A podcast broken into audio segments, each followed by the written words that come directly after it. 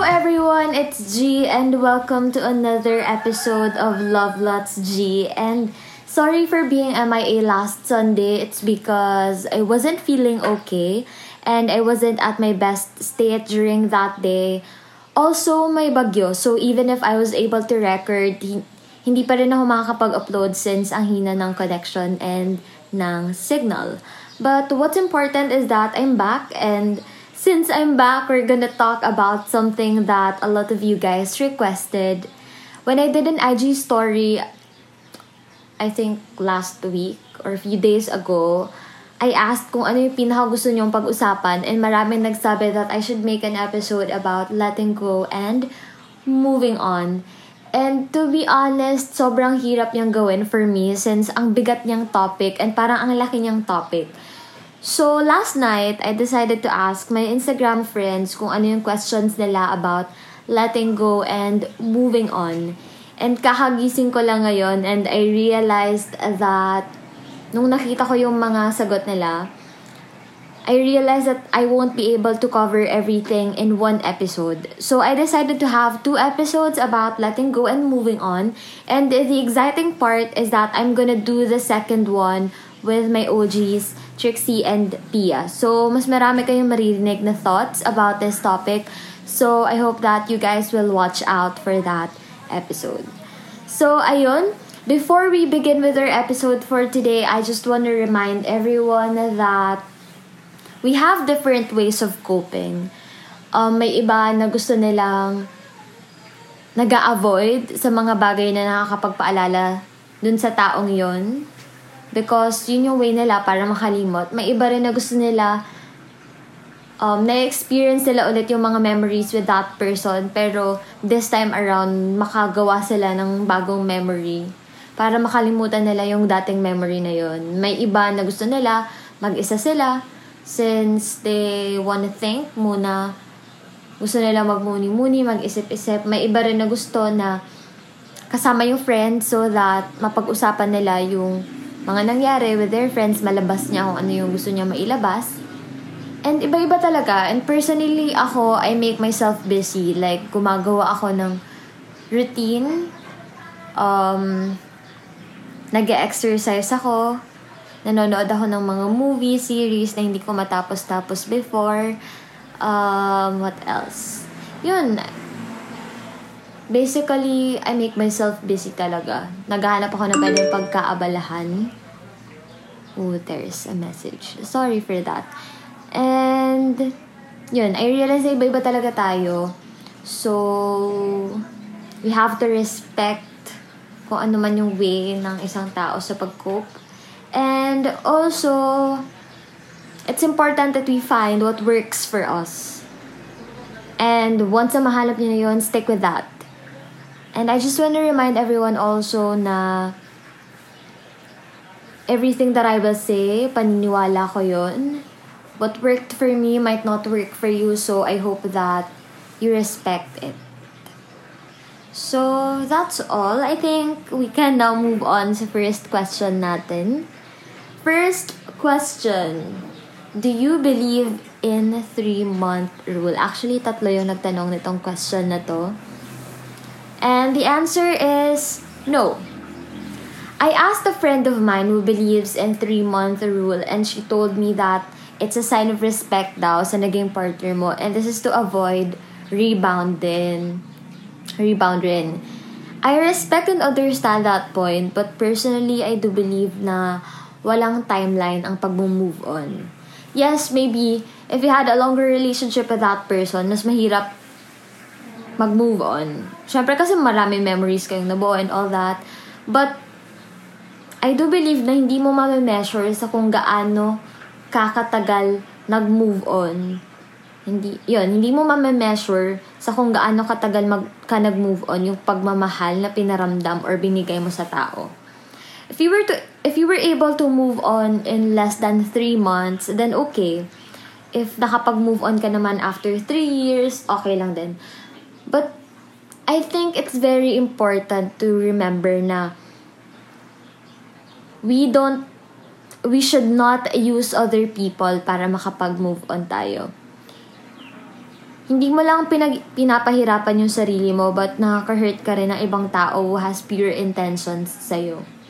Please don't play around. Cause, ayun nga, hindi lang ikaw yung nahihirapan, hindi lang yung moving on process mo and yung healing process mo yung pinapatagal mo, but nakadamay ka pa ng ibang tao, right? And, if you're gonna give a time frame kasi sa pag-move on, there's a chance that you'll be more focused sa pagbantay sa oras or sa panahon than taking the actual break para mag-isip, para mag-let go, para mag-move on. Kasi nakafocus ka na okay, three months. Doon ka lang nakabantay eh, sa oras, sa panahon, na minsan nakakalimutan mo na talaga kung ano yung dapat na ginagawa mo during that time. And lastly, for me naman, the three month rule only gives pressure to those who can't move on in three months. And nagbibigay naman siya ng guilt sa mga taong nakaka-move on faster.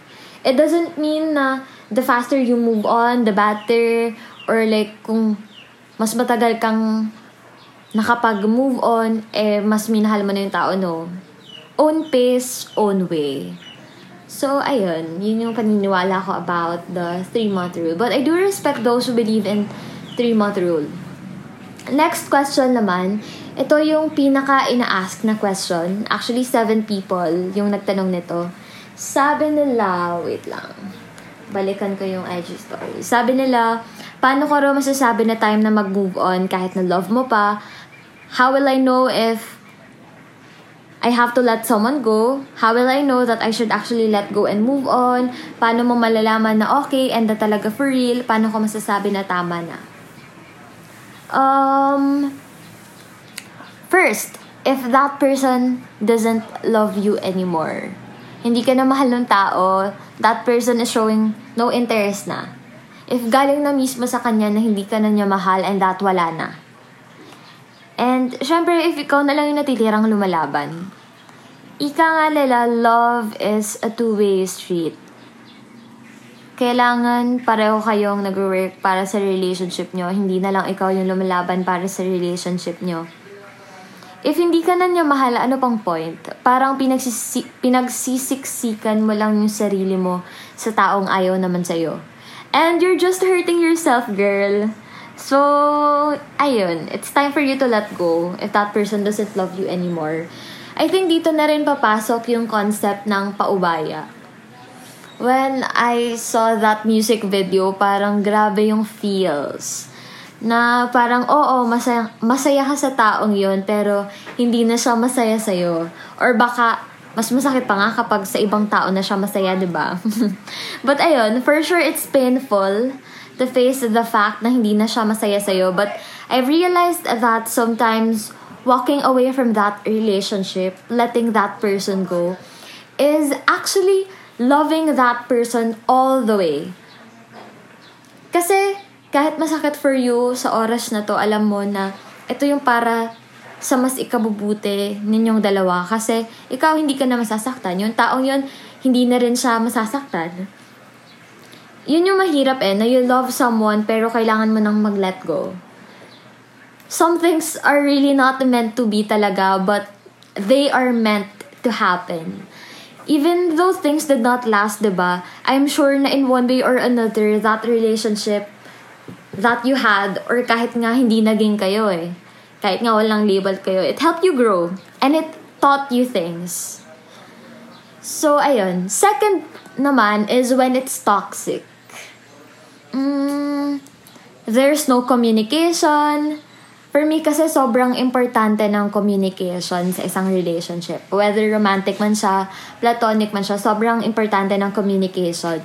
You have to address what bothers you, you have to address issues, pag-usapan nyo.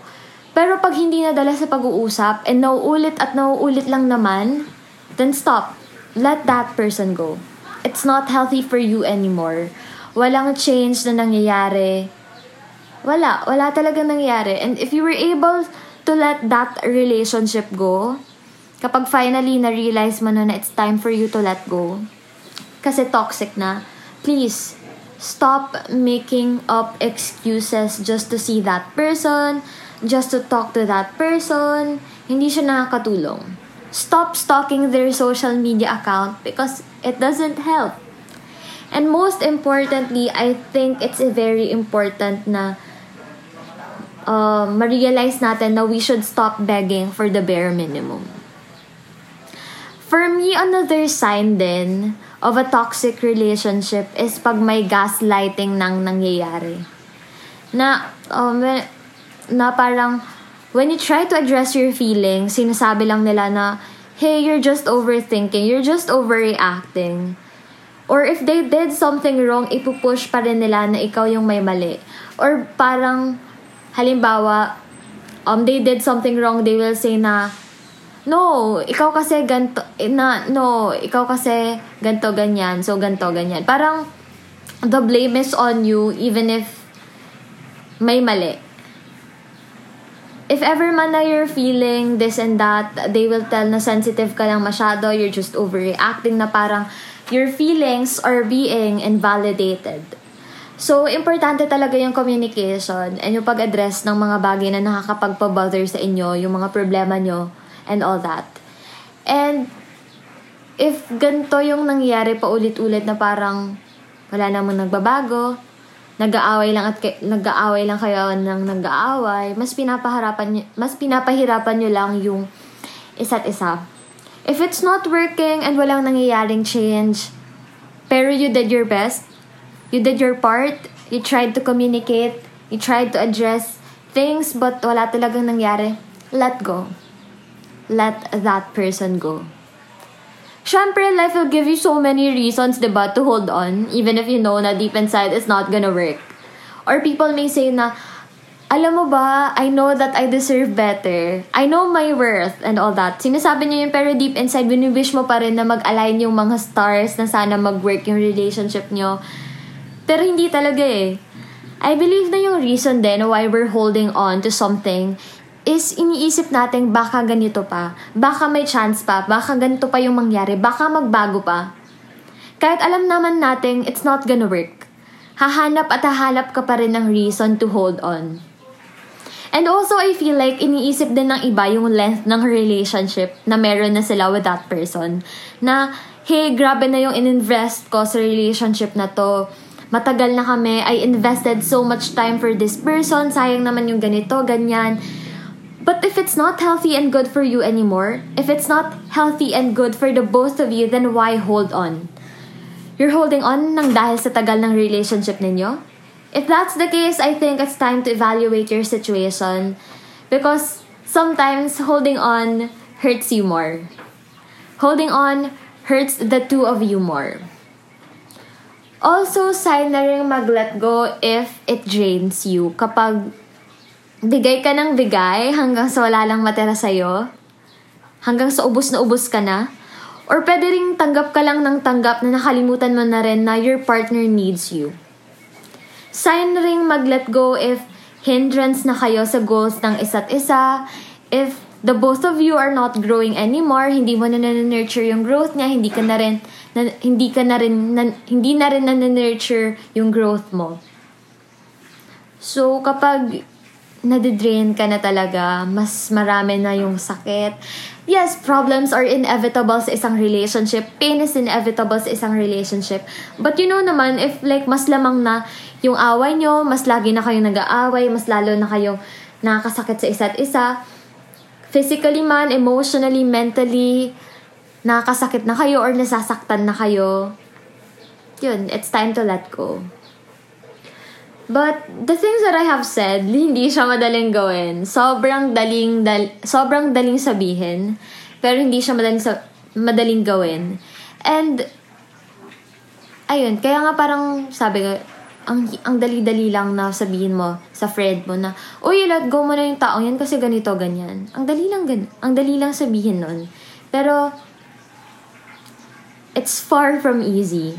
Letting go, moving on, goodbyes, they are far from easy. And kahit ilang tao yung magsabi sa'yo na, i-let go mo na yung taong yon i-let go mo na yung relationship ninyo, kahit ilang tao pa yung magsabi nun, kahit gaano karami yung magsabi sa'yo niyan, kahit ilang beses pa nila sabihin sa'yo niyan, kung ayaw ng sarili mong mag-let go, kung ayaw ng sarili mong mag-move on, hindi yan mangyayari. Nagsisimula ang lahat sa sarili. You have to realize na kailangan mong mag-let go and mag-move on. Dahil dito na papasok, dito na magsisimula yung acceptance. Yes, it will be painful. But if na-accept mo yung bagay na yon, na-accept mo yung fact na you have to let that person go. You have to let that relationship go. Slowly, mapapalaya mo na rin yung sarili nyo. And mapapalaya nyo na rin yung bagay na yun. Mapapalaya nyo na rin yung isa't isa. Feel the pain. Process your feelings. Kung nasasaktan ka, go, iiyak mo yan. Kaya I do believe that crying is good for the soul din. Ilabas mo. Kung gusto mong umiyak, then go. Process your feelings. Isipin mo kung ba't yun yung nararamdaman mo.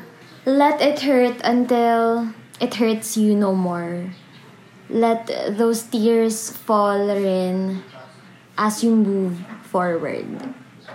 So that's it for today's episode. Thank you so much for tuning in. Thank you so much sa lahat ng silent listeners. I do appreciate you guys so much.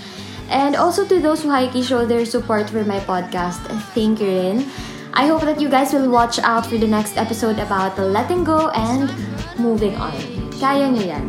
Love lots, G.